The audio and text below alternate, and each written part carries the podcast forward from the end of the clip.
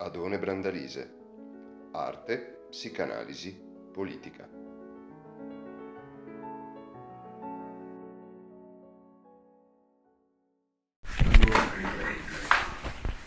E parlavamo allora della, di una serie di elementi emergenti attraverso la figura di Junghiano atipico di Hillman. In particolare eravamo andati analizzando una sorta, e si trattava quasi a proposito di un esercizio di semi-analisi stilistica di un testo di Hillman, l'emergere di un palinsesto teorico e di un campo di tendenze di pensiero eh, dall'enunciazione eh, del, della costruzione, per così dire, di una presentazione unitaria dei tre testi che eh, costituiscono il mito dell'analisi.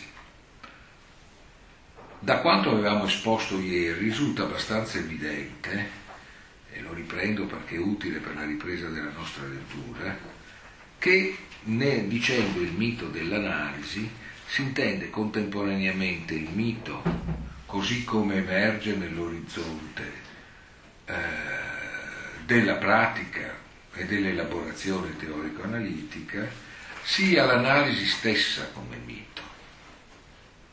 E in questo caso l'analisi stessa come mito almeno in due accezioni. Una, l'analisi sulla quale si è costruito un mito, l'analisi stessa come mito ma nello stesso tempo l'analisi come spazio in cui, muovendosi nella direzione di Hillman, si ha la manifestazione di un mito.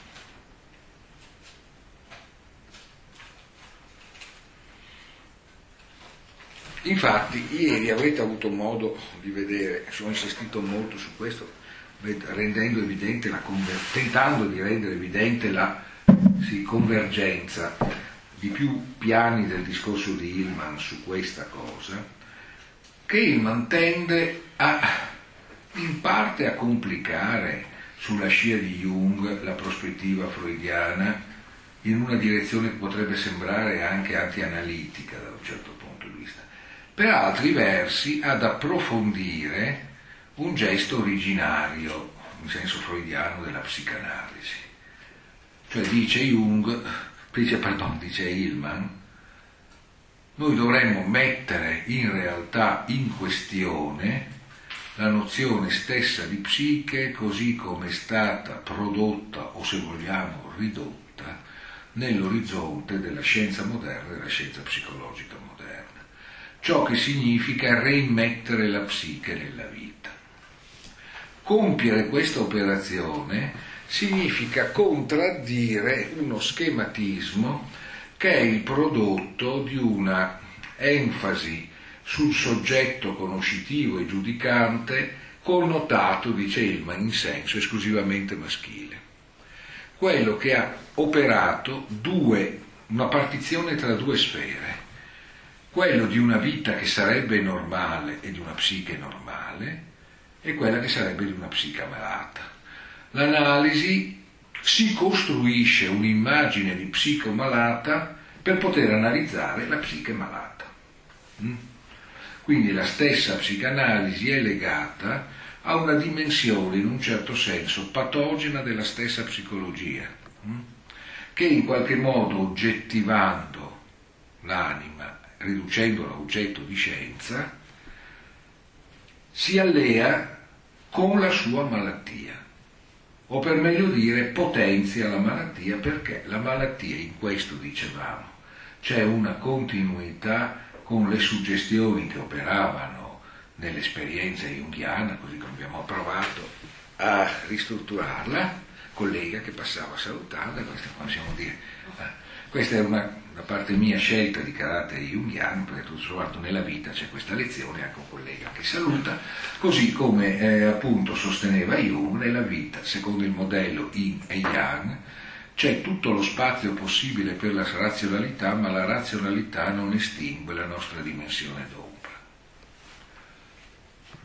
O se vogliamo, detto così la cosa sembra un po' un meccanismo elementare, ma non lo è, l'elemento maschile che trionfa in questo edificio conoscitivo e possessivo, psicologico e analitico, non estingue l'elemento femminile. Tra l'altro va detto, non mi ci ero soffermato in precedenza, visto che i testi che avevo scelto per illustrarvi la posizione di Jung eh, si costruivano attorno al riferimento al segreto del fiore d'oro e quindi a questo snodo da una primitiva interrogazione, poi ripresa effettivamente anche attraverso il percorso dell'alchimia delle tradizioni gnostiche in direzione di una maggior gratificazione teorica realizzata nel mondo orientale e conseguentemente nel, ah, nel Tao e nello Zen. In realtà Jung stesso insisterà moltissimo su di una tematica che ha eh, effettivamente anche in questo caso un cono d'ombra teologico e mitologico importante, che è in un certo senso eh, legata al tentativo di integrare o di rivelare la natura di integrazione di tutta una serie di sviluppi teologici e comunque di credenza religiosa, la limitatezza della struttura ternaria propria della immaginazione cattolica del divino. Mm? Padre, Figliolo e Spirito Santo. 3. Mm? E la domanda junghiana era dove è finito il quarto? Perché la struttura triadica vede dominare l'aspetto dinamico, tra l'altro non c'entra direttamente con con questo tema teologico, forse criptatamente sì, eh, penso all'analisi importante che nell'ambito della scuola di Tartu i semiologi di Tartu, Spiensky, Lottman, Schlegloff, eccetera, avevano dato della struttura mitica dell'albero del mondo, tentando di integrare le visioni dell'albero del mondo. Avete presente l'albero del mondo? E dopo ne diciamo due cose in omaggio a Jung eh, l'albero del mondo visto di fronte e conseguentemente visto come struttura ternaria e l'albero del mondo visto dall'alto conseguentemente come struttura quaternaria. Mm? Eh, perché eh, una struttura a 3 o una struttura a 4 produce effetti molto diversi. Pensate soltanto alla modalità tesi, antitesi, sintesi di tradizione dialettica hegeliana, oppure il Gefiert, il quadrato, così come figura al centro del pensiero heideggeriano, in definitiva. No? Se si privilegia, si potrebbe dire, la struttura ternaria, si privilegia una dinamica e uno sviluppo, se eh, si privilegia la struttura quaternaria, si privilegia una stabilità o alla fine, anche se vogliamo, una simbolica atemporalità. L'albero del mondo, come sapete, una, gra- per restare appunto in clima, è un grande archetipo mitico, chiamiamolo così, in omaggio a Jung, agli junghiani, presente in gran numero elevatissimo di rappresentazioni cosmogoniche, eh, cioè di nascita e sviluppo del mondo di tipo mitico, Pensate pas pro toto quella della tradizione nordica, runica in definitiva, no? Ecco. Eh, l'albero di Odino o Wotan, visto che il nome è lo stesso ovviamente, no? Odin, Wotan, no? Ecco. E albero al quale ovviamente si facevano grandi sacrifici anche umani, no? Una c'è un passo di una saga in cui Odino racconta di essere stato sacrificato a se stesso, eh? sacrificato a se stesso al suo proprio albero. No? Mm. Eh, immagine che in qualche modo dall'antico mondo, de- che ovviamente si traduce innanzitutto in quella del grande frassino del mondo, cioè l'albero, per così dire, che regge su di sé l'intero universo e che è l'asse dell'intero universo e che quindi ne è il cuore simbolico. Mm? Cioè lo stesso grande frassino del mondo che brucia quando nella immaginazione ovviamente mitica della grande tradizione dei germani il mondo periodicamente collassa mm? e si risolve in un grande rogo. Pensate al ripensamento che di questo tema ha dato artisticamente Wagner no? nel finale del Götterdämmerung, il crepuscolo degli dei che conclude la tetralogia, no? il, il Ring des Nibelungen, no? l'anello del Nibelungo, dove proprio il grande falò dell'albero del mondo che fa arrivare le sue vampe sino al Valhalla la casa degli dei che crolla conseguentemente, con tutto l'ordine di un mondo invecchiato e guasto, per dirla dantescamente. Insomma.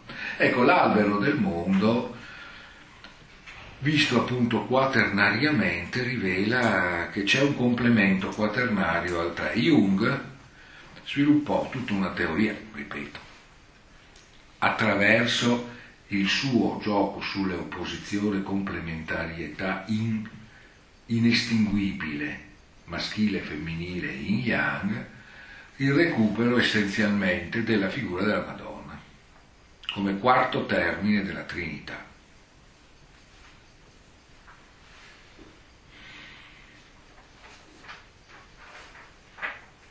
mettendo in campo un elemento molto complicante di cui adesso possiamo parlare limitatamente, ma solo per darvi un elemento di dove possa portare una riflessione del genere e resto su aspetti molto contenuti,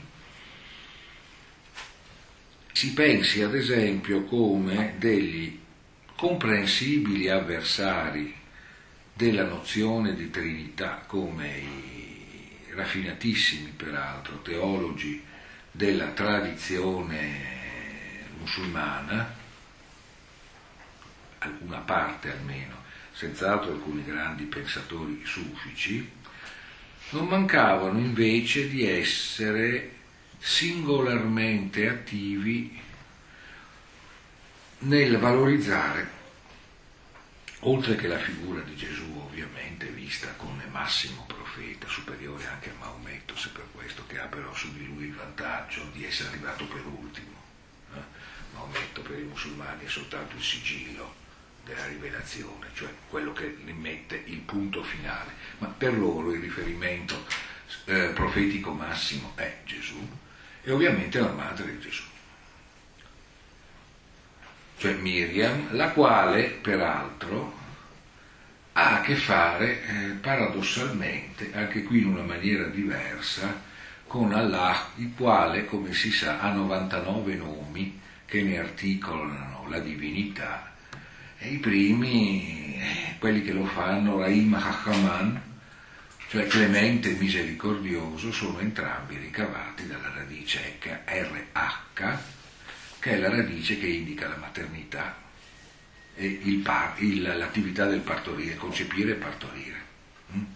Quindi i primi nomi di Allah sono nomi che evocano qualità femminili. Mm? Su questo, eh, come possiamo dire, gli sviluppi potrebbero essere eh, particolari. Eh non è un caso che, ad esempio, nella stessa tradizione ebraica, che gioca in maniera diversa questa tematica, ad esempio nella struttura dell'albero sefirotico, la stessa sefirà può avere come nome Tiferet, cioè bellezza, o Rachamim, che vuol dire misericordia questa doppia, uh, questa doppia determinazione che rinvia una volta di più a un contesto immaginale che nelle tradizioni cristiane tende a, conge- a concentrarsi nella figura mariana. Pensate soltanto a quella raffigurazione che piace tanto agli junghiani, ovviamente, della Madonna del manto. Del grande manto che si identifica, si pensi soltanto delle, al grande finale simbolico oh, di Christenheit o der Europa eh, di Novalis, no? con il cielo stellato della grande restituzio in unum della Christianite, no, del, del grande, ah, il grande manto della Madonna, che trova per molti versi la sua esplicitazione nella immagine della Madonna del parto di Piero della Francesca, no? Mm? quella notissima eh, che si trova a Monterchi. Detto così semplicemente per indicare una, un campo, per così dire, di connessioni che vengono largamente sviluppate all'interno di queste scuole e che ritornano anche in Hillman nel senso appunto del recupero della dimensione appunto eh, femminile, in una direzione però adesso spero lo si vedrà meglio, in cui il femminile e il maschile in un certo senso, contrariamente a come si potrebbe pensare a partire da una rappresentazione facile dello yin e degli yang, non danno luogo ad un intero. Questo mi sembra un elemento che eh, emerge progressivamente nella intelligenza psicanalitica di Hillman. Cioè, insomma, l'elemento femminile e l'elemento maschile non vanno ad incastrarsi producendo una volta di più un saputo dell'armonia. Mm? Non vanno alla fine a produrre una sorta di teoria di come stanno le cose, con gli aspetti cattivo-metafisici che caratterizzano sempre queste rappresentazioni. In questo caso, casomai, il femminile e il maschile indicano l'impossibilità di uscire veramente dalla contingenza, di uscire veramente da quel presente in cui siamo sempre nel rischio e in cui si è chiamati, questo è l'elemento decisivo del pensiero di Hillman, al fare anima. Ve l'avevo già introdotto ieri, no? Il fare anima, l'anima si fa, l'anima deve essere fatta levitare, l'anima eh, c'è nel momento in cui si mette in movimento. L'anima c'è nel momento in cui sviluppa una creatività immaginale, già parlavamo ieri della virtus immaginalis, e questo elemento di creatività dell'anima è ciò che significa rimettere l'anima dalla condizione di oggetto scientifico, messo sotto il microscopio, come dicevo ieri, infilato come una farfalla lei a volte farfalla, ah, tra l'altro mi viene in mente, farfalla si poteva dire in greco anche psiche, mm? infilato come una farfalla con lo spillo in un album uh, da naturalista, alla psiche che si sviluppa nella vita. Ma allora bisogna trovare un tempo per questa spinta che si sviluppa nella vita.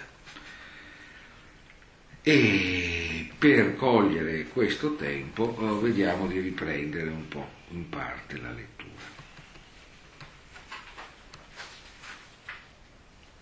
Si era detto, le ultime battute su cui ci eravamo fermati, che allora la psiche, che in un certo senso capisce, nasce per Ilman con la psicanalisi, cioè quando ce la si è immaginata come, detto così, Ilman farebbe torto alla psicanalisi. Eh?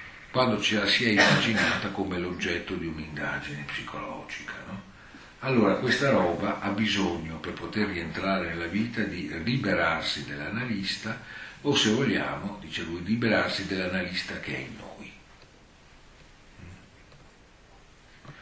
Di quell'analista che è implicito nella nostra organizzazione concettuale, nel nostro sistema di pensiero che fa sì che noi guardiamo a noi stessi come degli oggetti di un analista che saremo noi e pensiamo di conoscerci, mentre invece stiamo soltanto, dice lui, stoppando, bloccando il movimento della nostra anima. Perché? Altra cosa che vi mettevo in evidenza ieri, perché pensiamo, partendo dal presupposto oggettivante della psiche, che le forze psichiche siano nostre, cioè siano un effetto di una sorta di stock individuale, personale di psichicità che è soltanto nostro. Mentre invece in questa prospettiva beh, la psiche è per così dire aperta a delle forze, qui l'elemento junghiano, che non sono una peculiarità esclusiva nostra, è una peculiarità nostra il modo in cui ci attraversano, il modo con cui noi gli rispondiamo, ciò che noi ne facciamo, ma sono grandi forze psichiche che sono quelle, per dirla in maniera un po' riduttiva, di cui ha parlato Jung quando parlava degli archetipi.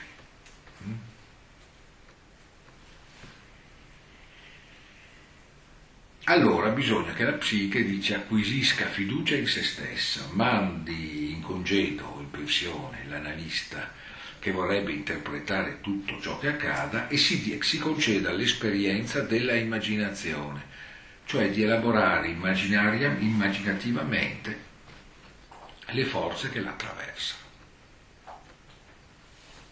Qui come capite siamo, ve ne parlavo ieri, su di un terreno minato. In Hillman, se devo essere sincero, mi sembra che in senso negativo non esploda mai niente, ma basterebbe avere meno finezza, meno gusto, meno intelligenza squisitamente analitica perché la cosa accadesse. Perché non a caso in altri contesti, come possiamo dire, un discorso simile è diventato. Vive le potenze psichiche, da dove vengono? Dalla terra e dal sangue, dal profondo etnico di noi dal nostro corpo che è il corpo della nostra razza. Eh, sono in realtà un complesso di antichi dei, torniamo al politeismo, liberiamoci di lacci e laccioli di una torbida morale di carattere monoteista e andiamo gioiosamente con la clava a fare gli uomini forti pensando addirittura che questo possa avere anche un viatico nicciano in clima di volontà di potenza, cosa che significa ovviamente pervertire uno dei più clamorosamente dolci e teneri filosofi che ci siano mai stati, come appunto Nietzsche, ovviamente, che con l'idea di una volontà di potenza, con l'elmetto, con il chiodo, non ha veramente niente a che fare. Mm? Però voglio dire, questo impasto di Nietzsche stravolto dalla sorella pazza, che ha realizzato la Ville Zurmacht eh, apocrifa, eh, di forze della psiche che diventano antichi dei pagani, eh? eh? di apertura alla vita che diventa vitalismo. Abbiamo avuto degli esiti, insomma. Di tanto in tanto, di tanto in tanto qualcuno si rasa la testa e brucia un barbone pensando di aver essenzialmente ripristinato il politeismo vitale della razza bianca. Eh? Voglio dire, mm, ecco, queste robe per fortuna con Jung neanche e con Hillman non c'entrano hm? radicalmente, però indubbiamente il discorso che stiamo facendo, qualora non venisse sviluppato nella sua completezza e portato al suo giusto esito rigoroso come anche Hillman fa, potrebbe anche dare spazio a derive indecenti di questo tipo. Lo dico per, perché è sempre bene mettere in, in evidenza. Quanto al recupero di un aspetto politeistico, questo fa parte anche peraltro di molte, molti percorsi teologici interni alla tradizione monoteista. Penso ad esempio alla rappresentazione teomonista eh, della della tradizione sufica islamica, così come la presentava Corbin, dove, come possiamo dire, il politeismo può diventare in qualche modo il riconoscimento della natura non limitata e riduttiva della creatività dell'unico principio divino, insomma, e quindi rivendicazione di come vi sia un elemento politeistico, ad esempio nella pluralità dei nomi di Allah, o nella pluralità dei nomi di Cristo, perché anche questa è una grande tradizione di carattere cristiana, insomma, teologica, pensate, non so, i nomi di Cristo di Frei Luis de Leon, grandissimo testo, un testo come il comurgatorio di Baltasar Graciani, insomma. Eh? No, adesso spero di non aver creato uno scenario troppo confuso. È soltanto per mettere in evidenza che quando parliamo anche della psicanalisi, come possiamo dire, c'è un'orchestra di riferimenti che si muove e l'interesse per essa può non essere un interesse erudito, è essenzialmente il modo in cui queste cose, letteratura compresa, hanno a che fare con la nostra vita, insomma. No? Eh, voglio dire, i simboli, io non sono un uomo pio, ma i simboli religiosi di cui sto parlando non sono un bric-a-brac, un vecchio trovarobato, non sono cose di cui si possa, come possiamo dire, sans passer, come dicono i francesi, fregarsene impunemente. Mm?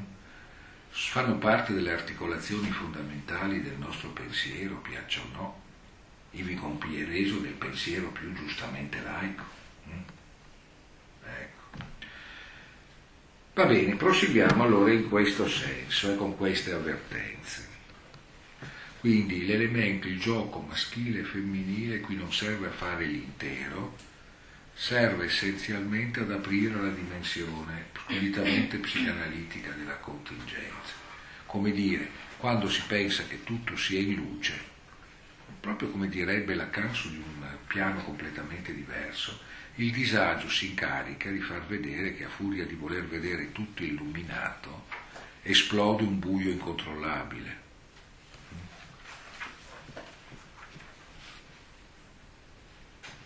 il gioco col suo rischio si riapre. Va bene.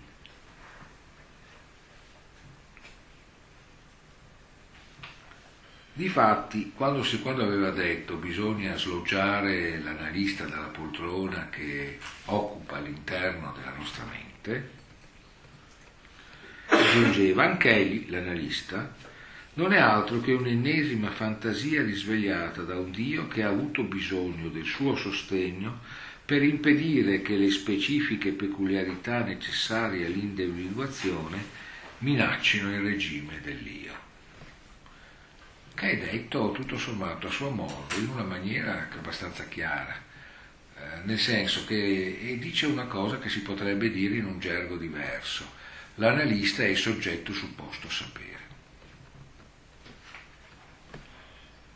È qualcuno che eh, sostanzialmente chi è a disagio accetta perché ritiene effettivamente che lui sappia come integrare in un io, virgolette, sano, delle forze che si stanno sentendo emergono in maniera perturbante. Mm? Beh, va detto che tutto sommato qualsiasi tradizione analitica, meglio quelle più avvertite, pensa che un buon esito dell'analisi passi anche sì prima attraverso il controtransfert, ma poi anche attraverso la sospensione della necessità di dipendere da un soggetto che si supponga sapere. Al cuore di un buon passaggio di un'analisi c'è la destituzione soggettiva che deve essere ben guidata dell'analista, cioè a un certo momento perché qualcuno stia meglio deve capire che la sua eventuale, il suo eventuale star meglio non dipende dal fatto che qualcuno sappia che cos'è lui, ma dal fatto che lui sappia fare dei movimenti su di sé e che l'analista gli è servito a questo. Non è una sorta di gufo saggio che sa la verità su di lui. Eh? E il gufo saggio ha fatto il suo mestiere soltanto quando lo ha liberato di questa dipendenza. Quindi anche qui in un certo senso siamo in un giro psicanaliticamente credibile. Essere individuali significa essere peculiari, quindi strani. Essere peculiarmente ciò che si è, con i propri strani modelli di reazioni archetipiche. Allora, qui siamo nell'ambito di questa rottura dell'opposizione, normalità psiche malata. Mm? Ricordate, no? Certo, è stato necessario che Freud passasse attraverso la psiche malata per produrre un pensiero che riguarda la psiche nel suo complesso. Però in realtà se si mantiene l'idea che ci sia una psiche sana, una psiche malata, non si fa che riprodurre malattia. O per meglio dire, non si fa che in altri termini sperare di poter separare radicalmente la malattia dal resto del vivente. Anche le malattie fanno parte del vivente. E tutto sommato la stessa psicanalisi, qualunque sia la scuola, propone non l'estirpazione chirurgica del disagio, ma una sua elaborazione. Insomma, le proprie malattie bisogna giocarsele, non si può sperare, se no uno si rivolge a un farmacologo, di ucciderle con dei psicofarmaci eh? o di tirarle via dalla testa con un elettroshock. Eh? Se non si pensa così, beh, bisogna gestirsene le proprie malattie, bisogna farle evolvere. Però intanto per riuscire a farle evolvere bisogna riconoscerle, bisogna non pensare che siano una mostruosità. Sì? questa è la stessa situazione che è riprodotta nel maschile e femminile eh, che non si integrano ma si... Eh, eh, evitano, io direi così, evitano l'uno il totalitarismo dell'altro. Cioè è esattamente la stessa situazione? Beh, direi che la, la, la, situazione che ho tentato di descrivere, forzando un po' Ilma, del maschile e femminile che non si integrano, è quella che tra l'altro dà spazio al fatto che l'immaginazione di queste forze psichiche prevedano anche la dimensione della malattia, perché se no effettivamente arriveremo all'altro modello. Le forze psichiche sono tutte buone. Cos'è che le perverte? La preoccupazione morale, la preoccupazione etica, eh, l'intellettualismo, no?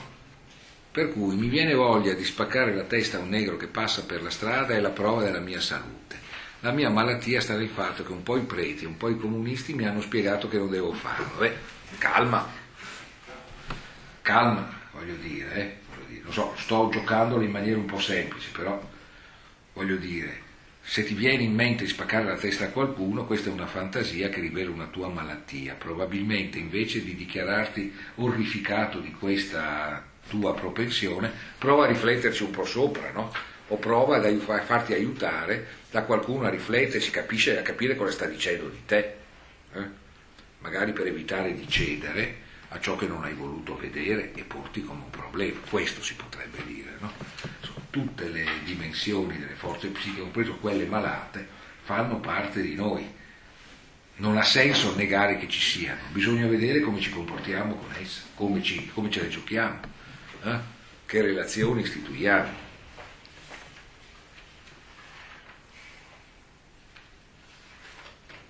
Difatti, essere individuali significa anche essere peculiari, quindi strani, essere peculiarmente ciò che si è con i propri strani modelli di reazioni archetipiche. Perciò non metteremo sotto chiave i nostri pasticci in un manicomio interiore, questo è il suo modo di andare in psicanalisi, cioè, inutile costruirci un manicomio interiore in cui tacere di ciò che ci passa attraverso, né lavoreremo quotidianamente a curarci da soli. Mm? Ciò che va in due direzioni, uno ovviamente che nella psicanalisi nessuno si autoanalizza e si autocura, il che non vuol dire che non ci possano essere delle vie spirituali attraverso le quali uno elabora se stesso, però questa non è la psicanalisi in questo caso, eh, non a caso i psicanalisti sono sempre terrorizzati, uno degli aspetti di depotenziamento dell'analisi, da quei pazienti che vanno da loro dopo aver letto decine di libri sulla psicanalisi e passano il loro tempo a spiegare all'analista ciò che lui dovrebbe capire su di loro in sostanza. In questo caso in genere l'analista, se è lacaniano, tace per far capire che questi stanno spendendo male i soldi che, parlano, che pagano per la seduta che è sempre una buona terapia in questi casi. No? Eh, l'altro ovviamente rinvia alla dimensione delle tradizioni esoteriche iniziatiche che pongono il problema di una sapienza dell'iniziazione che rende rischiose le autoiniziazioni. No? Era il motivo di critica dei, di Guénon e dei tradizionalisti nei confronti di Nietzsche. No? che accusavano di aver colto l'essenza delle grandi tradizioni, ma di aver preteso di iniziarsi da solo eh? e quindi di aver creato una infinita e terribile confusione di cose giuste ma sottratte ad una elaborazione giustamente propedeutica. No? Ecco. Questo ad esempio ci potrebbe rinviare, faccio un po' il verso ai tradizionalisti e anche agli junghiani trasferiti in terreno mito, mitografico e storia delle religioni, in qualche modo al problema presente nella opposizione interna tra sufismo e tradizioni sunnite eh, nel, nel, nell'Islam, dove il sufismo ha sempre valorizzato la figura del maestro spirituale, eh? che soprattutto le tradizioni invece più di taglio giuridico condannano come un inutile framezzo tra il credente e Dio. Tra l'altro, posizione che ha fatto sì che alcuni parlassero dell'Islam come una forma di protestantesimo antelitera. L'Islam come il rifiuto di una gerarchia ecclesiastica. Ciò che non toglie che nell'Islam vi sia un'articolazione estremamente complessa di figure dell'autorità religiosa. Ma Va bene, procediamo. Eh, la peculiarità e le stranezze possono venire immesse nella vita per essere godute e la vita potrà anche goderle. Esse non sono comunque semplici ghiribizzi dell'ometto che si sposta di tenere insieme la propria vita, bensì aperture verso il basso, verso le dimensioni collettive dei modelli mitici.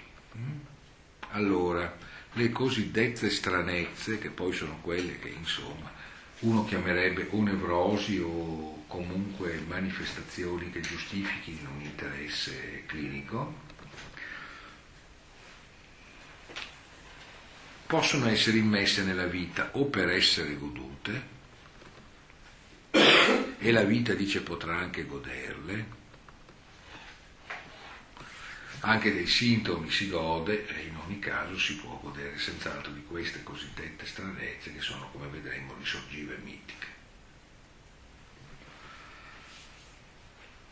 Esse comunque non sono paturnie, ghiribizio, non mi ricordo cosa dice in inglese, non importa, non sono distorsioni di una psicologia individuale che cerca di tenersi insieme sono aperture verso il basso, cioè queste manifestazioni non sono interne alla psiche singola, per così dire, ma sono suoi modi di apertura a qualcosa che non è solo suo, eh? cioè verso le dimensioni collettive dei modelli mitici, ciò che lui ha ereditato da Jung come inconscio collettivo. Mm? Ma vediamo perché perché qui immediatamente la dimensione dell'archetipo viene tagliata in una direzione mitica. Vediamo, vediamo. Non siamo mai soltanto persone, ma sempre madri e giganti, vittime ed eroi, belle addormentate, titani e demoni e magnifiche dee hanno governato le nostre anime per migliaia d'anni. Aristotele e Descartes hanno fatto del loro meglio e gli spiriti analitici li hanno seguiti e gli spiriti che li hanno seguiti insistono ancora, ma le forze mitiche non sono state uccise. Come dimostrano questi saggi, quelli che sta introducendo lui, l'elemento mitico appare persino nel linguaggio, nelle osservazioni e nelle teorie della scienza. L'analisi stessa, ancora una volta, non è che una di queste fantasie sostenute dal mito. Ma se ciò venisse ammesso sarebbe la fine dell'analisi come l'abbiamo conosciuta nel corso di questo secolo. Partiamo un attimo dalla fine o da quasi la fine. L'analisi stessa, la psicanalisi in questo caso, non è che una di queste fantasie sostenute dal mito. Il mito, nonostante i tentativi delle macchine razionalistiche della modernità di liquidarlo, non fa che riprodursi e si riproduce attraverso la mitizzazione della stessa razionalità. la stessa impresa psicanalitica che sembra fatta per annettere anche l'inconscio all'orizzonte della ragione, in realtà non è altro che a sua volta una grande fantasia, che non è una cosa negativa dal punto di vista necessariamente di Hillman, perché i miti sono grandi fantasie, le forze psichiche promuovono l'elaborazione vitale dell'anima, della psiche, attraverso l'immaginazione. Eh? Quindi la psicanalisi è un grande modo di rifare il mito, a patto che non pretenda di negare questa sua vocazione. E la psicanalisi, dice Hillman, fino ad oggi ha negato questa cosa. Da un certo punto di vista si potrebbe dargli anche pienamente ragione se ce lo immaginiamo in California circondato dalla psicanalisi più tipicamente americana, che indubbiamente farebbe bene a riconoscere di essere una fantasia, in quanto una fantasia che non riconosce di essere una fantasia è anche una fantasia cattiva, una fantasia mal gestita. Quindi se sparisse potremmo essere, io sarei d'accordo con Hillman, sarebbe tanto riguadagnato. Quella.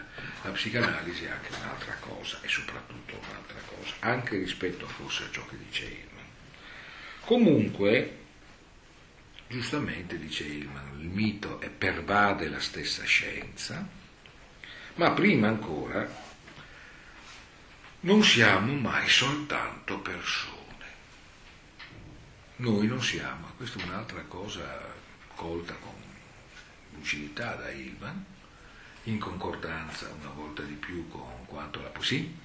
Mi sembra un po' ricordare quelle, quel passo del Fedro in cui Socrate lo rimprovera dicendo tu non puoi sapere se noi siamo centauri. E... Ah beh certo, sì sì, lo ricorda, ha ragione, perché lì non a caso ha ragione, sì, perché lì proprio non a caso quando Fedro chiede a Socrate ma tutti questi miti sono veri o sono falsi? Lui dice, eh, vabbè, forse sono falsi, ma per dimostrare che sono falsi io dovrei dedicarmi a confutare i miti e io sono stato richiesto dall'oracolo di cercare me stesso.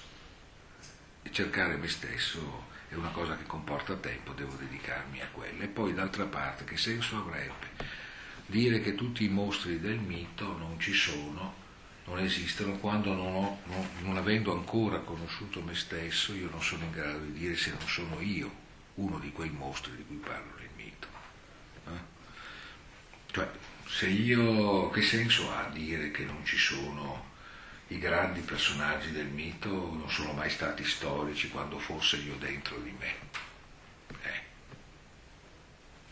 Eh? Quindi non è con una critica storicistica che in qualche modo direbbe Platone, non userebbe l'espressione storicismo ovviamente, ben per lui, perché non essendoci stato uno storicismo non ce l'aveva tra i piedi, ma uh, voglio dire, non è certo una critica di questo tipo con cui si elimina il mito.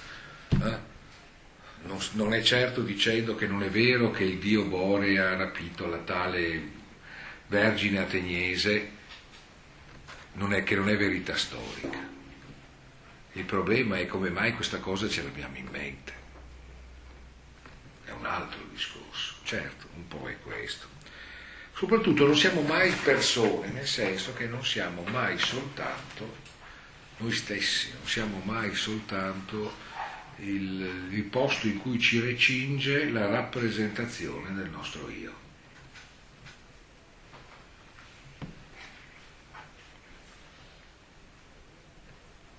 Siamo anche madri e giganti, vittime ed eroi belle addormentate. Siamo anche tutti i grandi nuclei mitici che ti attraversano. Siamo anche la nostra apertura, questo dice Ivan, sull'inconscio collettivo in cui costantemente ritornano i miti. E quindi i miti possono diventare una, nella loro narrazione, il piano su cui si dispone l'interpretazione della nostra condizione psichica. Va detto anche che questa sequenza in un certo senso può effettivamente ricordare, ieri dicevo Rilke, qui certo almeno in parte proprio Pessoa, eh, non soltanto il tema delle, dell'eteronimia, cioè il tema della, della moltiplicità delle personalità all'interno di un unico individuo, ma anche il tema della, quello così presente ad esempio in Oda Marittima, affidata ovviamente a, a uno degli eteronimi, eh, della sofferenza di non poter essere tutte le creature del mondo contemporaneamente, no? di non poter essere contemporaneamente il pirata e la sua vittima. Mm?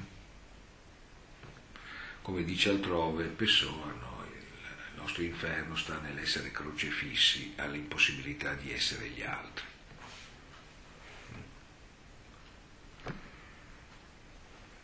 in realtà dicevo, no, in realtà noi, noi siamo anche tante cose, siamo ad esempio vittime ed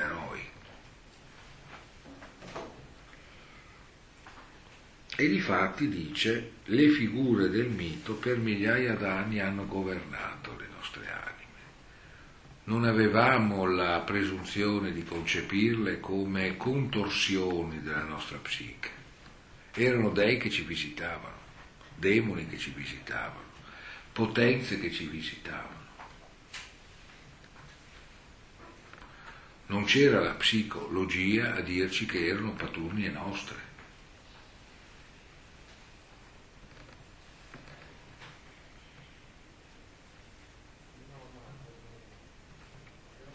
Ma vediamo, notate come sviluppa il discorso. È chiaro che già tutto questo è una grande apologia eh, dell'invenzione artistica e letteraria ed è anche in parte un modo per tentare di seguirne le linee e forza. Come capite io personalmente non mi ritrovo all'interno dell'orizzonte di Hegel né tantomeno di Jung, però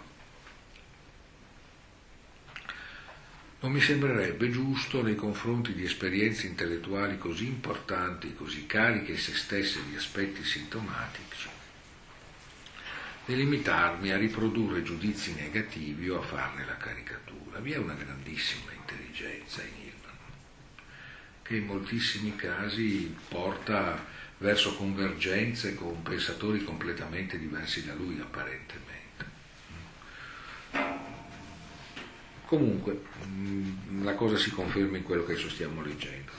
Recentemente vi sono stati vari tentativi per uscire, ah scusate, un po' per questo che invece di farvi il riassunto di un intero libro, tendo a leggere alcune pagine, perché si tratta di, vedere, di far vedere come funziona in qualche modo un'intelligenza e una scoperta, no? questo dipende proprio e da uno stile intellettuale e dal modo in cui si mettono in campo le forze sinaptiche connettive attraverso questo stile. No? Basta leggere poche pagine di un autore per vedere che tipo di mondo si affolla in lui. Poi certo, qualora ne facessimo oggetto di una monografia la cosa si svilupperebbe in un'altra maniera, ma rispetto alle mie necessità mi sembra un metodo non scadente. Recentemente vi sono stati vari tentativi per uscire dall'analisi uscire quindi da questa condizione che non riconosce come l'analisi sia a sua volta una grande fantasia mitica. Pensate che qui siamo in scena molto statunitense e molto californiana, eh? quindi La Giolla, Palo Alto, Santa Barbara, Santa Monica, Berkeley, e siamo pure negli anni 60, figli dei fiori, eh, eh, rivolte studentesche, massacri eh, e così via. Recente dunque due, tentativi scenari, tra cui per menzionarne soltanto due, la terapia di gruppo, ah dimenticavo, in quegli anni in California pensate personaggi come Herbert Marcuse, che segnava lì sostanzialmente, quindi One Dimensional Man, uh, Eros and Civilization, sono scritti lì, insomma. So, Norman Brown, mm, La vita contro la morte, sono situazioni molto d'epoca, insomma. La terapia di gruppo e l'addestramento della sensibilità. Simili metodi, tuttavia, non fanno che trapiantare lo spirito analitico nel gruppo o nella sua guida, spostando il fuoco e il contenuto da ciò che viene analizzato, di ciò che viene analizzato. La persona continua ad analizzare se stessa e attraverso questa analisi si aspetta di divenire più conscia. E adesso viene ovviamente il motivo per cui vi avevo parlato un po' di questo clima californiano d'epoca. Eh? Quando i conti pubblici non erano un problema e quando essenzialmente i consumi individuali potevano sparare meravigliosamente in alto. Mm. Amore di gruppo e viaggi con la droga sono altri tentativi di liberarsi dall'elemento analitico. Ma la conversione della razionalità in dissennatezza è, soltanto un'enanziodromia, cioè un modo per andare avanti e indietro senza risultato. Nulla di fondamentale è cambiato e in particolare rimangono il senso di alienazione e le confusioni, che mi sembra una formula molto limpida, e le confusioni nei riguardi dell'amore. Beh, come dire, produzione di casino a mezzo di casino, insomma, no? per dare una forma un po' alla saraffa. L'analisi è troppo potente perché sia possibile disfarsene così facilmente e quindi queste forme sarebbero soltanto forme di liberismo improduttivo e subalterno nei confronti dei limiti di questa psicologizzazione della psiche. Fa troppo parte della concezione che questo secolo ha di se stesso ed è troppo necessaria per la sua psicologia dell'io. L'analisi avrà fine quando scopriremo quale mito essa sta rappresentando. Una scoperta che potrà anche non arrivare tutta di un colpo, ma che affiora gradualmente con le intuizioni che rivelano il rapporto dell'analisi con il fare anima, guardate non con l'anima, col fare l'anima, cioè il rapporto dell'analisi con le pratiche attraverso cui l'anima si fa. Perché coglimento interessante da parte dire, ma l'anima non sta lì in attesa di essere svelata. L'anima è una cosa che si fa, ha, un rapporto con l'analisi serio, nel senso che come l'analisi l'anima c'è quando c'è, cioè c'è quando vive, si elabora, immagina, così come l'analisi c'è quando l'analisi c'è perché l'inconscio sta venendo messo in gioco, se no non c'è, come vi dicevo qualche lezione fa, anche se ci riempiamo la bocca di tutti i termini di tutta l'enciclopedia della psicanalisi. Se non c'è pratica, dico anche intellettuale, dico anche teorica, analitica, il lessico della psicanalisi non fa la psicanalisi, il lettino non fa la psicanalisi, la psicocritica, l'interpretazione di un libro con termini analitici non fa la psicanalisi.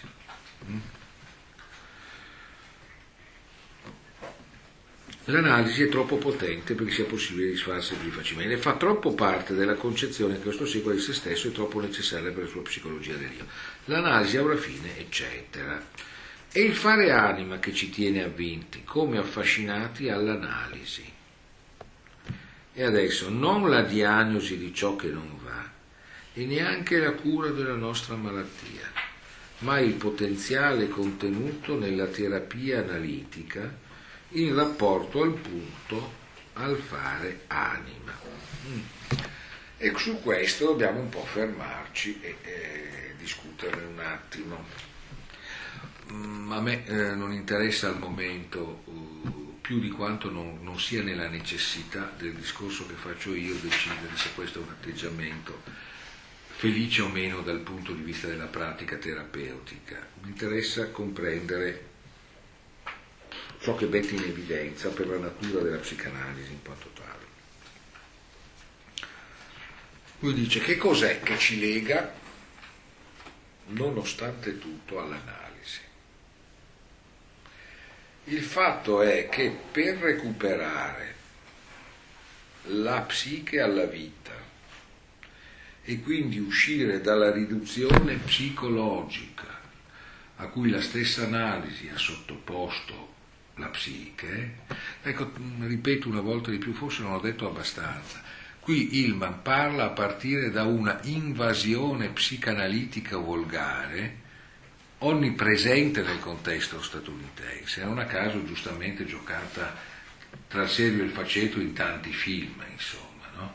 È la psicanalisi che è diventata in, in alcune sue formule degradate che non c'entrano niente con la sua natura, un modo del senso comune? Avete presente in, uh, in Io e An, no, come si chiamava? Santo Dio, non Anasistos. Uh, beh, insomma, un film di Woody Allen dove c'è Diane Keaton che... Io e Amy. Io e Amy, esattamente, no? Poi appunto che telefona dicendo che il suo psicanalista l'ha chiamata alle 4 di notte, singhiozzando. No?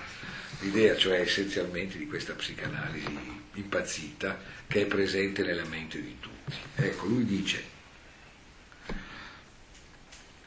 quando è che ci libereremo di questa roba?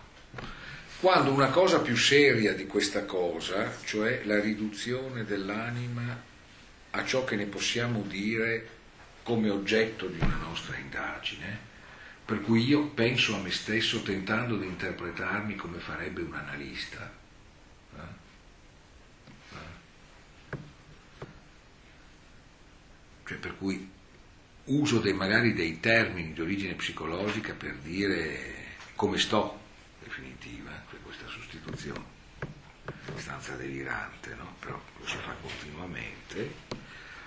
Ecco, questa cosa deriva dal fatto, il mito dell'analisi, che nonostante tutto l'analisi, pure con questa miseria, è divenuta un modo attraverso il quale si tenta di immaginare, si tenta di pensare all'anima, si tenta di metterla in moto. Perché questa cosa che ci sequestra dalla nostra anima è forse uno dei pochi posti dove, ha, dove ha senso parlare dell'anima. Per cui siamo, ecco questo lo dice, ci tiene avvinti non perché ci dia una diagnosi di ciò che non va. Questo nessuna psicanalisi, non dico seria ma appena ortodossa, sa che non è, non è, non è affar suo. Questo casomai è la supposizione del, del paziente cosiddetto analizzante e neanche la cura. Che cos'è che ci tiene avvinti? Certo ha ragione, per la verità anche la psicanalisi in positivo non propone nessuna cura, non è la restituzione in integrum del malato, casomai un, può contribuire al determinarsi di un altro equilibrio legato a una capacità creativa, anche qui c'è un accordo con Ilman del malato. Ma dice, è il potenziale contenuto nella terapia analitica in rapporto appunto al fare anima, cioè il fatto che nonostante i suoi limiti la psicanalisi per lavorare deve mettere in moto l'inconscio e quindi sostanzialmente la psicanalisi legittima, unica in un mondo in cui non lo fa nessun altro, l'aprirsi del soggetto alle sue dimensioni inconsce e quindi alle forze dell'anima. Ovvero si va dall'analista in realtà non perché quello sappia qual è il tuo male o il nostro male, non perché ci curi, ma perché ci consente di parlare. E parlando di lasciar viaggiare, lasciarsi esporre le forze nostra che ci attraversano nell'anima.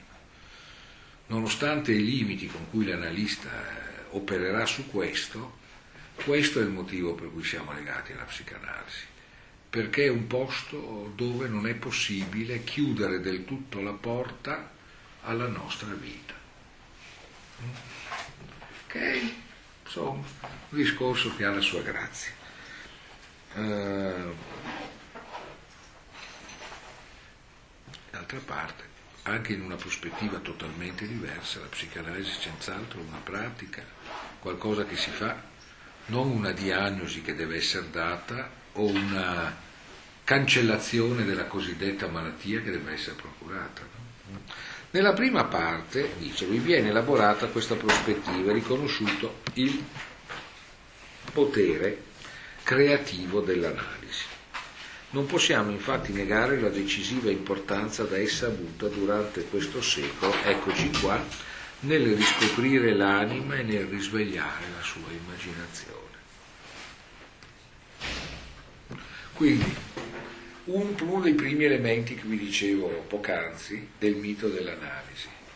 La psicanalisi, nonostante tutto, ha avuto un grande, un grande, una grande funzione positiva nel senso che ha legittimato il potere creativo dell'anima. Nonostante tutto, l'analista ha riscoperto l'anima risvegliandole l'immaginazione. L'analista, nonostante tutto, deve chiedere al paziente di dire, di raccontare, di descrivere le sue immaginazioni, le sue associazioni. Gli salterà addosso se è un analista, aggiungo cattivo, ma secondo lui lo sono quasi tutti. Gli salterà addosso con le sue interpretazioni, pazienza, ma intanto ha dovuto aprire la porta. Mm? La psicanalisi apre la porta all'immaginario, apre la porta degli archetipi, apre la porta alla risorgiva mitica e comunque sia questo è un grande merito.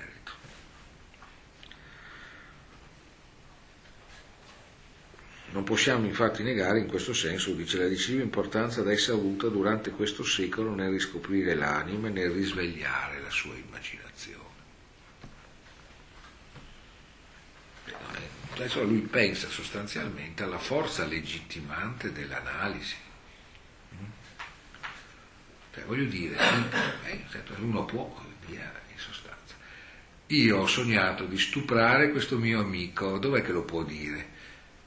Se lo dice a un giudice lo mette in galera, se lo dice a un amico quello fa un balzo indietro di 25 metri, se lo dice a qualcuno suscettibile gli arriva uno schiaffo tremendo, se si guarda alla, allo, allo, specchio gli viene schifo. No, questa cosa che comunque gli è passata per la mente, dovrà pur dirla a qualcuno? Beh, la può dire perché hanno costruito un posto che si chiama psicanalisi in cui si può dire qualsiasi schifezza perché fa parte della cura. Insomma, no? E almeno questo. Almeno questo. Tuttavia il modello delle emozioni peculiari e intensamente personali presente nell'analisi non è né clinico né personale, questo è l'elemento discriminante. Ciò che compare nell'analisi come parte di una psicanalisi personale con una finalità clinica, in realtà è importante per dei motivi che non sono né clinici né personali, questo è il discorso. Queste due cose sono soltanto un pedaggio perché possa venire fuori una narrazione mitica. E sono utili solo perché emerge qualcosa che non è nella loro logica, anche se loro la favoriscono, cioè l'elemento clinico e il personale. Queste emozioni nascono dalla messa in scena di un mito e ciò suggerisce che l'analisi è un procedimento mitopoietico, addirittura mitico. Fare anime, fare mito stanno in rapporto reciproco. Se l'analisi è una messa in scena, allora è necessario un racconto relativo a questo rituale, cioè un mito. E le emozioni suscitate in questo rituale sono considerate nel primo saggio come necessarie e costitutivo di esso, autentiche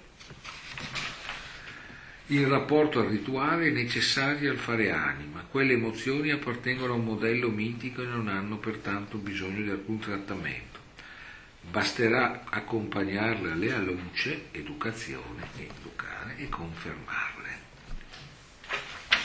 Ebbene, vediamo che dopo non sono riaccensioni o sostituzioni da ricondursi o ridursi a dinamismi personali primarie, né vengono semplicemente trasferite da un altro tempo e luogo derivate da una risposta appartenente ad altre persone Esse sono invece proprio appunto di quell'esperienza mitica del fare anima che al momento è in atto.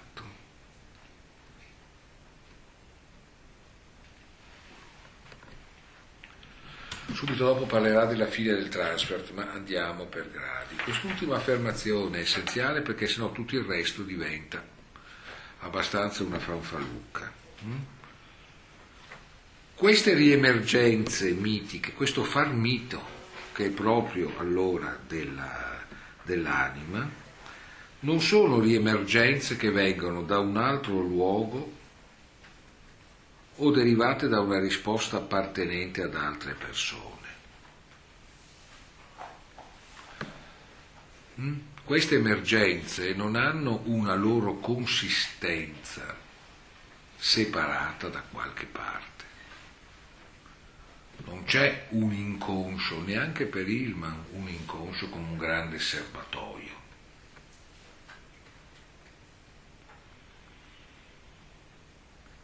E tanto meno giungono da altre persone.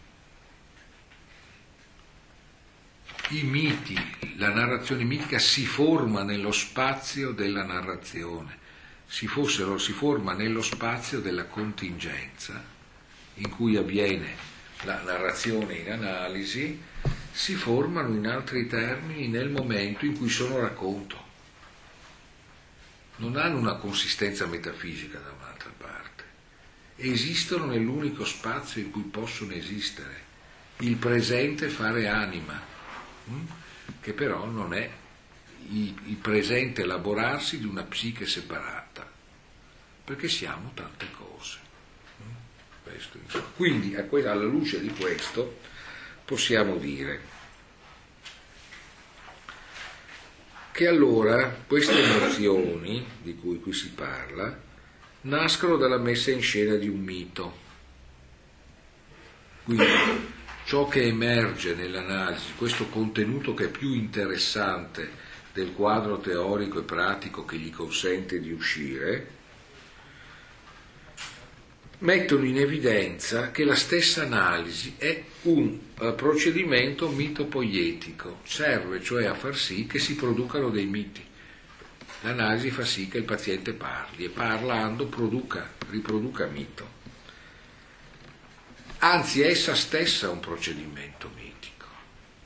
È una narrazione che consente a dei miti di uscire, ma a sua volta è un mito il mito del fatto che parlando delle proprie associazioni mentali si possa mettere in moto la propria anima, si possa cercare una propria verità, si possa cercare di curarsi, eh?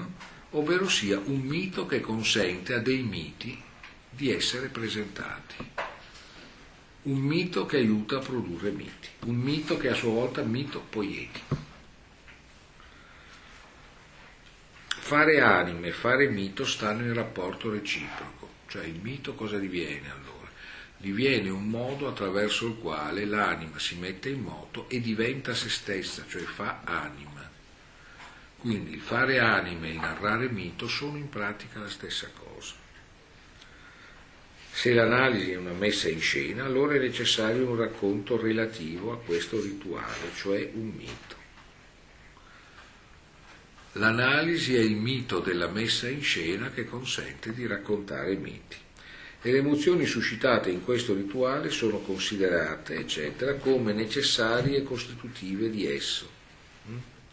Quindi una prima lettura delle formazioni mitiche può essere vista come articolazione essenziale dell'esperienza analitica.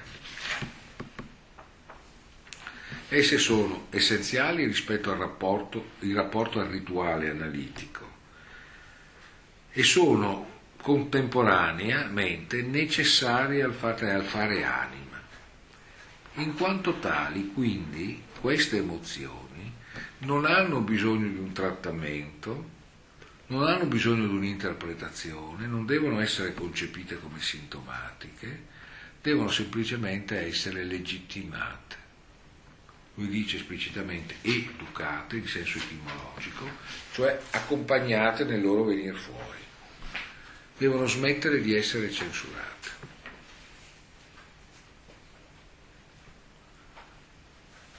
Basta soltanto confermarle, basta soltanto legittimarle, basta rendere evidente che non c'è nulla di male nel loro emergere. Mm?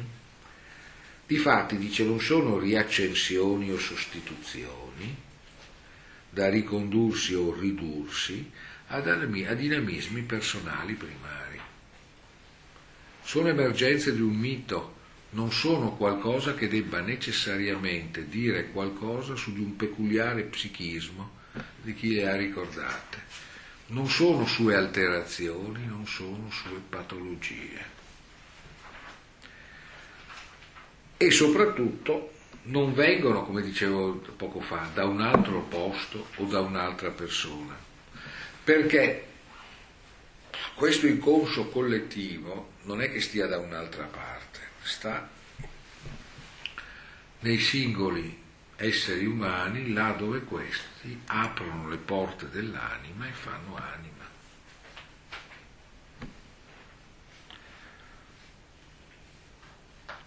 La prima parte perciò potrebbe avere come sottotitolo la fine del transfert.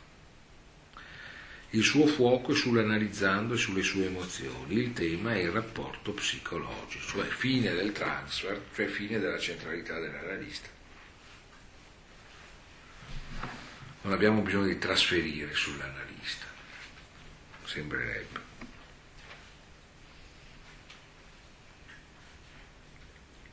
Di conseguenza il lavoro psicologico deve essere ripensato. Se il fare anima non è cura, non è terapia e neanche un processo però di autorealizzazione,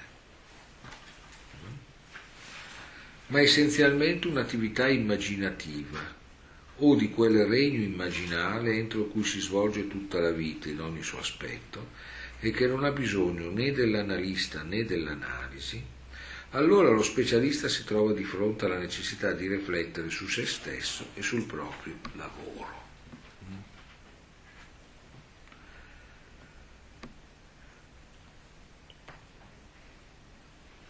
Quindi l'anima, il fare anima non è né cura né terapia e tanto meno, però questo va sottolineato, non è un processo di autorealizzazione. Cioè il fare anima non è di per sé la via verso una, una qualche realizzazione compiuta di sé. Cioè, se Dio vuole, Ilman non è un guru che stia in qualche modo proponendo una via verso la scoperta finale di sé. Fare anima è semplicemente fare anima, fare anima è semplicemente vivere, vivere. E la psicanalisi non può pre- neanche nella migliore delle ipotesi, la sua, secondo lui, non può permettere altro se non di autorizzare a vivere, ovvero sia di autorizzare alla vita dell'immaginazione che è il fare anima. Non promette la salvezza. Non può presumere di poter indicare in che cosa consista, tanto meno. Ma allora, se le cose stanno così, se ciò che resta interessante l'analisi, è esattamente quel fare anima che legittima un accesso a un mondo di immaginazione che va al di là di finalità terapeutiche e va al di là di uno psichismo individu- presunto come individuale, presunto come discreto e limitato. L'analista che ci sta a fare?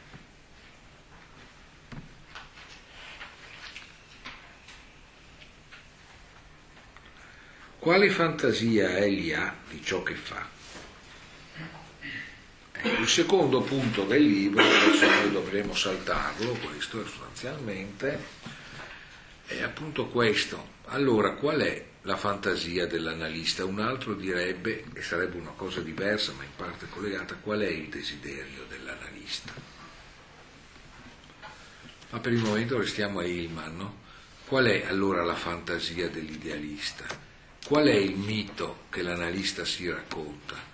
per giustificare il suo esserci, ad ascoltare il fare mito, il fare anima dei suoi pazienti.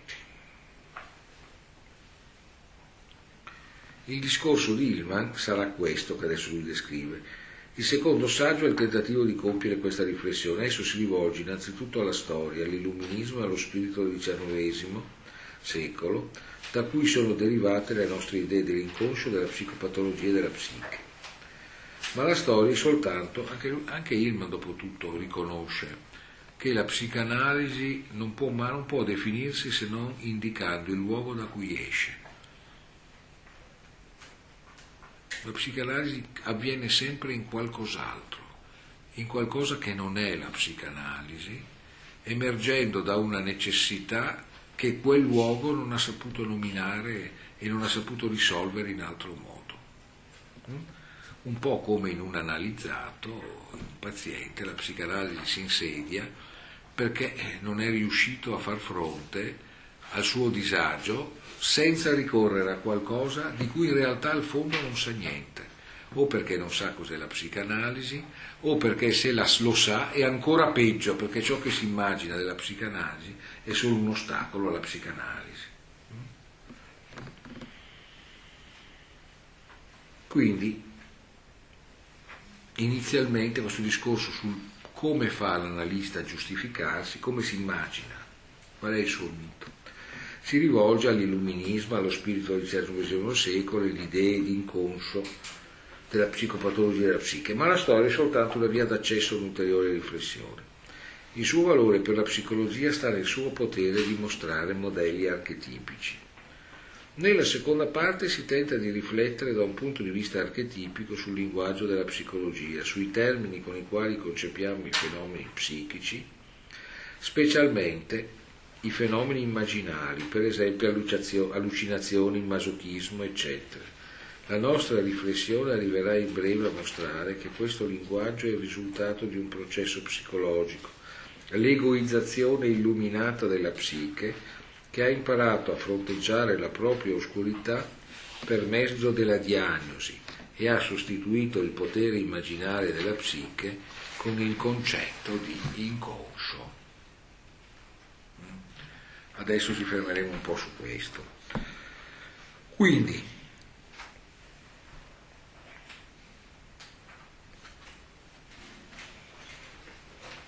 La storia che porta in qualche modo la cultura occidentale all'analisi è una storia che svela la sua trama nel momento in cui, secondo Hillman, si rifletta dal punto di vista archetipico sul linguaggio della psicologia, ovvero su come la psicologia agisca su di una serie di esperienze fondamentali, psicologizzandole cioè riducendole ai venti psicologici,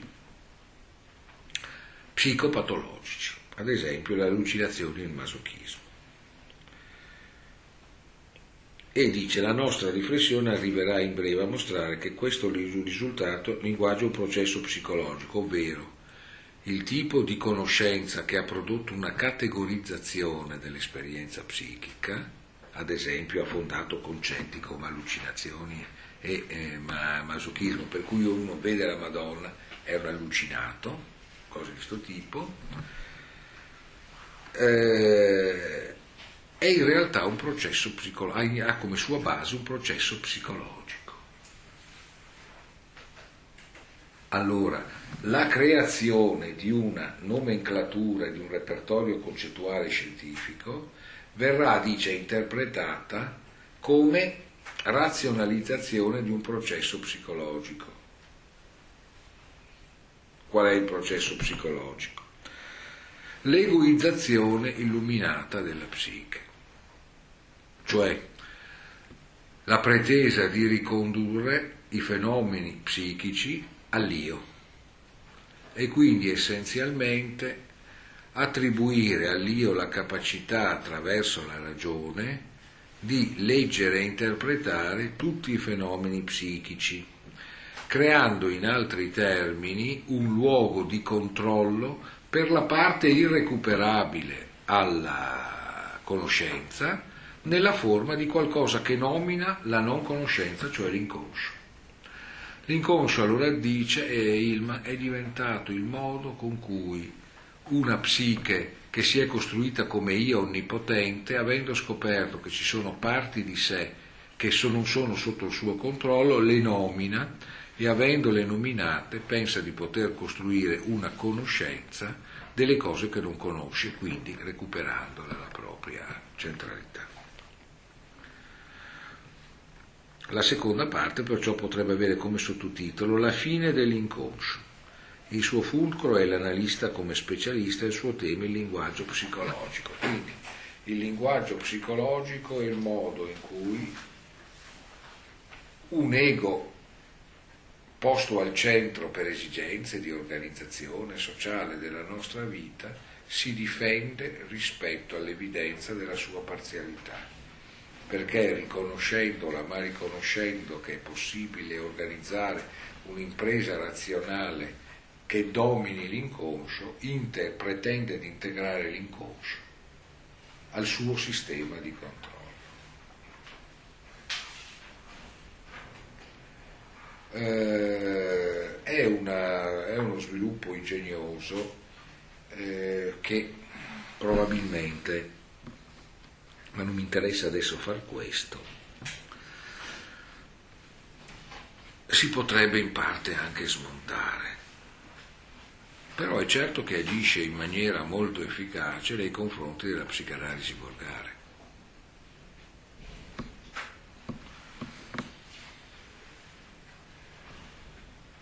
proprio perché liquida tutta una serie di cose che l'inconscio non è.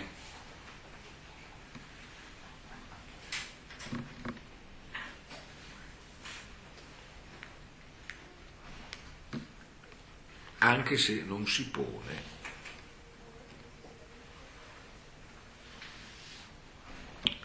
compiutamente il passo che va al di là del coglimento dell'io come illusione. Il fulcro della terza, scusate che ore sono, sì no, forse ancora un istante, il fulcro della terza parte è la coscienza analitica. Il suo tema, l'analisi e la sua meta, la via di approccio è il mitema della inferiorità femminile.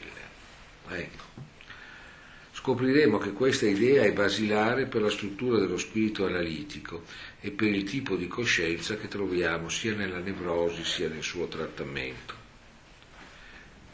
E qui ci troviamo di fronte, leggiamo anche la frase successiva, la misoginia sembra inseparabile dall'analisi, la quale è a sua volta soltanto una tarda manifestazione dell'io occidentale, protestante, scientifico e apollineo.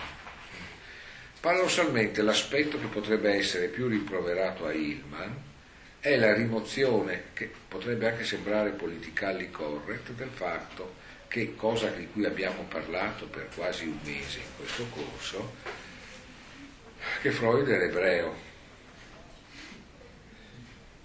E che quella tradizione ha delle risorse molto cospicue attraverso le quali dare alla psicanalisi uno sviluppo più interessante di quello a cui qui non si sembra fare riferimento, mentre è comprensibile che ce la si prenda con i protestanti, sì, ovviamente, come possiamo dire? Ripeto, eh, dire che la psicanalisi è una tarda manifestazione dell'io occidentale è assolutamente vero. Che, si, che questo io sia protestante, scientifico e apollineo è un pro poco e tutte queste, anche queste cose e anche altro, altro soprattutto che dà luogo a delle dinamiche ulteriori rispetto a quelle che Hillman riesce a controllare. Però la cosa a cui bisogna sottolineare è che al cuore allora del limite analitico starebbe il mitema dell'inferiorità femminile. In altri termini, lo sguardo psicanalitico è uno sguardo che è stato limitato dal suo pregiudizio antifemminile. Discorso che rimbalza prima no, sull'assenza del quarto. Questa struttura di coscienza non è mai riuscita a far di meglio con la parte oscura, materiale e passionale di se stessa che ripudiarla e chiamarla Eva Il termine conscio per noi ha finito per significare luce. Questa luce è inconcepibile per tale coscienza senza ammettere l'esistenza di un elemento negativo ad esso opposto, inferiore. Insomma, la Ule aplastos, ad esempio, delle tradizioni, ad esempio plotiniane, che qui potrebbe, Plotino potrebbe essere appunto preso allora come modello di questa maschilità della ragione, la Ule Aplatos della materia informe. Mm? Che nei contesti greco-ebraico, questa volta rientra e cristiano, è identificato con la donna. Allora, la, il conscio, il cosciente, per la nostra cultura è identificato con la luce, ma identificare coscienza con luce comporta la concentrazione della oscurità in una posizione negativa e l'identificazione di questa negatività con la donna. L'elemento femminile allora diventa l'elemento di ombra, di umidità, di non conoscenza, di oscuramento razionale. Bene, vediamo allora rapidamente domani, per fare poi di passare ad altre cose, come si sviluppa quest'ultimo. Ti è piaciuta questa puntata? Segui gli aggiornamenti del podcast Adone Brandalise su Spotify e la pagina Facebook Adone Brandalise Teoria della letteratura. Alla prossima!